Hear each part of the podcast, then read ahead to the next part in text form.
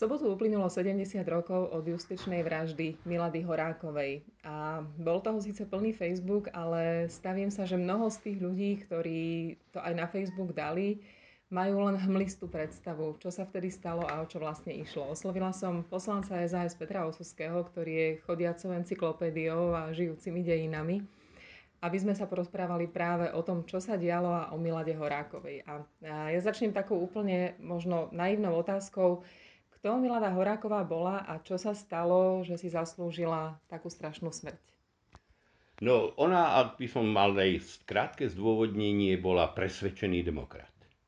A to bol dôvod, pre ktorý e, skončila vo väzeniach nacistov i komunistov. E, lebo skutočný demokrat je samozrejme objektom nenávistí každého totalitného režimu, nech je farbený akokoľvek a nech je kdekoľvek na svete.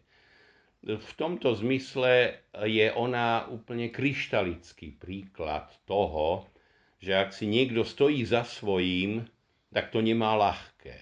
Je tiež pravda, že bola výnimočná v tomto smere a bola vyrovnaná s tým, že vedie spravodlivý zápas a ak na niekoho platí biblické dobrý boj som bojoval, vieru zachoval, tak ona e, je toho najžiarivejším príkladom. A e, to, prečo dopadla takto u komunistov, je ešte ďalšia taká hanebnosť oni nastúpili eh, k moci a potrebovali exemplárne ukázať, čo sa stane, keď niekto sa postaví. A ona stála, nehrbila sa. A tak sa na jej chrbte chcelo ukázať u slušných ľudí, vydeseným slušným ľuďom, že čo ich čaká. Lebo poprava ženy ktorá pochopiteľne sa nemohla dopustiť reálneho ohrozenia republiky a vlasti zrady. Pretože e, v totalite, ktorá panovala bez dispoz- nemajúc k dispozícii nejaké reálne sily, nemohla skutočne spôsobiť to, čo sa jej pripisovalo, ale tým, že sa nehrbila, bolo treba ukázať, čo dokážeme. A na jej chrbte sa to stalo. Skúsme to možno trochu dobovo priblížiť. Eh, ona bola právnička, bola sociálna demokratka, bojovala za práva žien a teraz bolo po 45. zvíťazil, zvíťazil Sovietský zväz, ovládol vlastne tento východný blok. Prešli sme cez rok 48, keď u nás zvíťazila komunistická strana, ktorá sa ojala moci a potrebovala aj mocenským spôsobom ukázať, že oni tu teda budú vládnuť a oni tu teda budú rozhodovať. A človek, ktorý sa hlásil k ideám Masarika, a demokratickým ideálom sa práve mohol stať takto nepohodlným. Ten proces sa tedy dial s viacerými ľuďmi, ona tam teda bola jediná žena, tak? Áno. E, ten, tá skupina bola skupina ľudí, ktorí prehliadli a videli, čo hrozí a čo prichádza a čo prišlo. Záviš Kalandra, ktorý bol jeden z popravených, bol pred e, vojnový, pred druhosvetovou vojnový komunista ktorý ale už e, v čase stalinských procesov, keď Stalin v duchu najlepšej bolševickej tradície vraždil svojich súdruhov, lebo to je špecificita e, komunizmu. Hitler vybavil SA z jednej vody na čisto, ale potom tým svojím, aj keď zlyhávali, ostával ako si verný. Len stalinský komunizmus a podobné komunizmy vraždili svojich spolustraníkov, čo na druhej strane v niektorých prípadoch bola priam historická spravodlivosť. A e, pokiaľ ide o tú informáciu, je tam jeden rozdiel. Ona bola e, lavicovo zmýšľajúca demokratka, sociálne, lepšie by som povedal, ale bola národná socialistka, nebola sociálna demokratka. Bola členkou národno-socialistickej strany, ktorá nemá nič spoločné s nacionál-socialistische Deutsche Arbeiter, je to demokratická strana, bola to Benešova strana napríklad. Len to, aby sme ujasnili historicky, že nebola sociálna demokratka. A ešte jednu vec, ktorá zaznievala v týchto smutných jubilejných dňoch, treba povedať, ona nebola feministka typu feminizmu konca 20. a začiatku 21. storočia. Ona bola rozumná žena a matka, ktorá chcela slušné postavenie žien. chcela rozvinúť to, čo Masaryková republika dala do ústavy, napríklad to, že ženy mali volebné právo a sú rovnoprávne. Ale samozrejme jedna vec je mať niečo v normách a druhá vec je realita. To znamená, ona chcela, aby sa ten Masarykov ideál rovnosti mužov a žien pretavil postupne právnička aj do noriem, ktoré regulovali veci. A samozrejme, v rámci toho sú i také praktické veci ako nemanželské deti, rozvody a tak ďalej a tak ďalej. A ona v tomto zmysle chcela spravodlivé postavenie žien. Nebola teda militantná feministka, ktorá e, ako, ako ju niektorí ľudia chápu na základe skúseností s moderným feminizmom. To, že ale sa hlásila k demokracii, nestačilo. Ona bola obvinená aj spolu s ďalšími ľuďmi z horších vecí. Z toho, že sa snažila osnovať sabotáž, e, rôzne akcie proti režimu, proti krajine, proti ľuďom, ktorí tu nažijú ešte ideálne nabrifovaná zo západu, čiže zo Spojených štátov. Takže vlastne, keď sa nehovorí, že nasadí niekomu psiu hlavu, tak e, komunisti jej ju nasadili úplne exemplárne.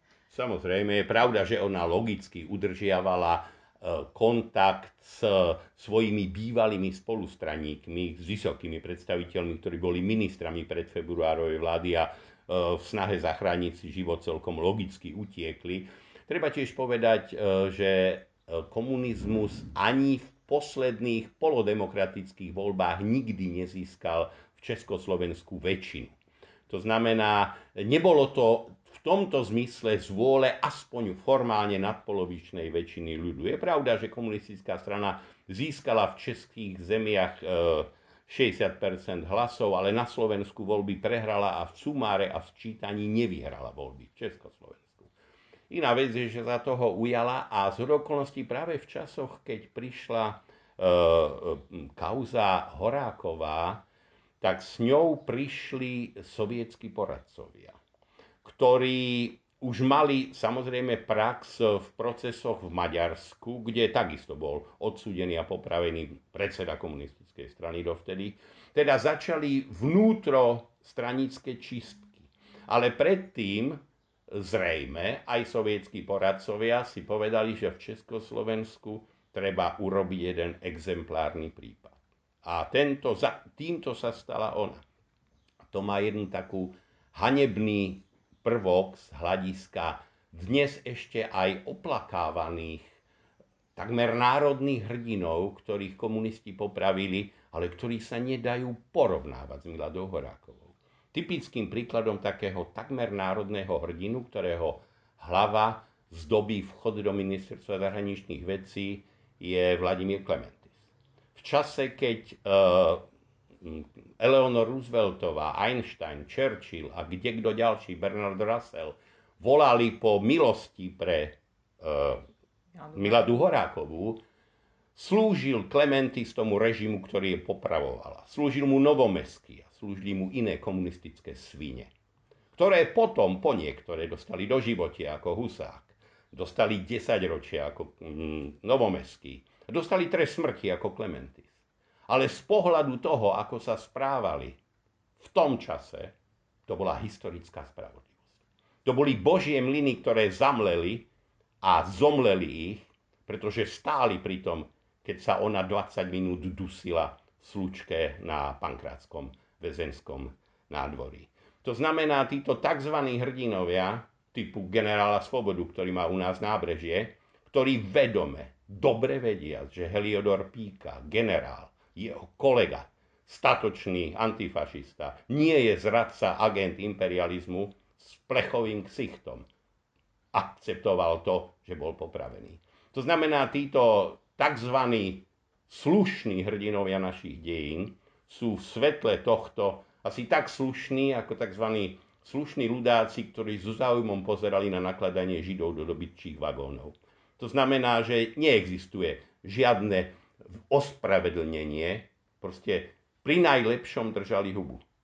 A v tomto zmysle sú naše, panteón našich národných dejín má hrdinov s veľkými škvrnami na vestách. Celé tie dejiny 20. storočia slovenské, 19. 20. storočia sú veľmi, veľmi komplikované. Ak nás to, čo sa stalo pred 70 rokmi, tie smutné udalosti ohľadom dlhého procesu a mnohých uväznených a mnohých mŕtvych majú niečo naučiť. Čo by to malo byť? No, mali by nás, hádam, naučiť, že nemáme nekriticky podliehať uh, vymývaniu mozgov.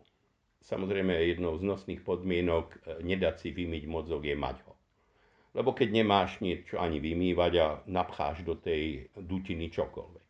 Ale pravda je, že keď počas procesu Horáková spol došli tisíce a tisíce rezolúcií z pracovísk, stranických skupín, dokonca zo základných škôl, kde žiaci si dávali záväzky, že sa hada budú lepšie učiť, ak popravia Horákovu tak to je ukážka, čo dokáže urobiť teror, strach a vymetený mozog. To znamená, že a musíme povedať, že byť iný vyžaduje statočnosť. Povedzme si, a to už si aj nie celkom mladí môžu pamätať. E, v roku 77 bola vytvorená u nás Charta 77. A na pracoviskách sa odsudzovala bez toho, aby niekto o nej mal dunstu, pretože komunisti vedeli, že ten text je pre nich nebezpečný. Pretože vedeli, že v Helsinkách podpísali akt o európskej bezpečnosti a spolupráci a e, vedeli, že sa tam zavezujú k dodržiavaniu listiny ľudských práv, ktorú hrdo pred práve jubilujúcim časom v roku 1945. podpísali v San Francisku pri vzniku OSN. A tým pádom z toho vznikol záväzok, o ktorý sa opierala charta, ktorá volala po jeho naplňaní. A samozrejme, že sa odsudzovalo charta, potom sa odsudzovalo niekoľk vied. Potom ilegálne cirkulovalo kopeckého e, vystúpenie na umeleckom zhromaždení.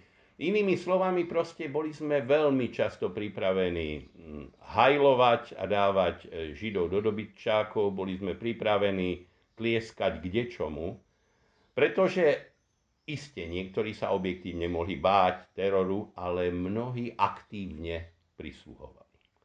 Teda ak niekto povie, že po všetkom, čo sa stalo, vstúpil do komunistickej strany, pretože ju chcel spraviť lepšou, to je skoro ako vstúpiť v 44. do SS v nádeji, že ja ešte to SS prevychovám.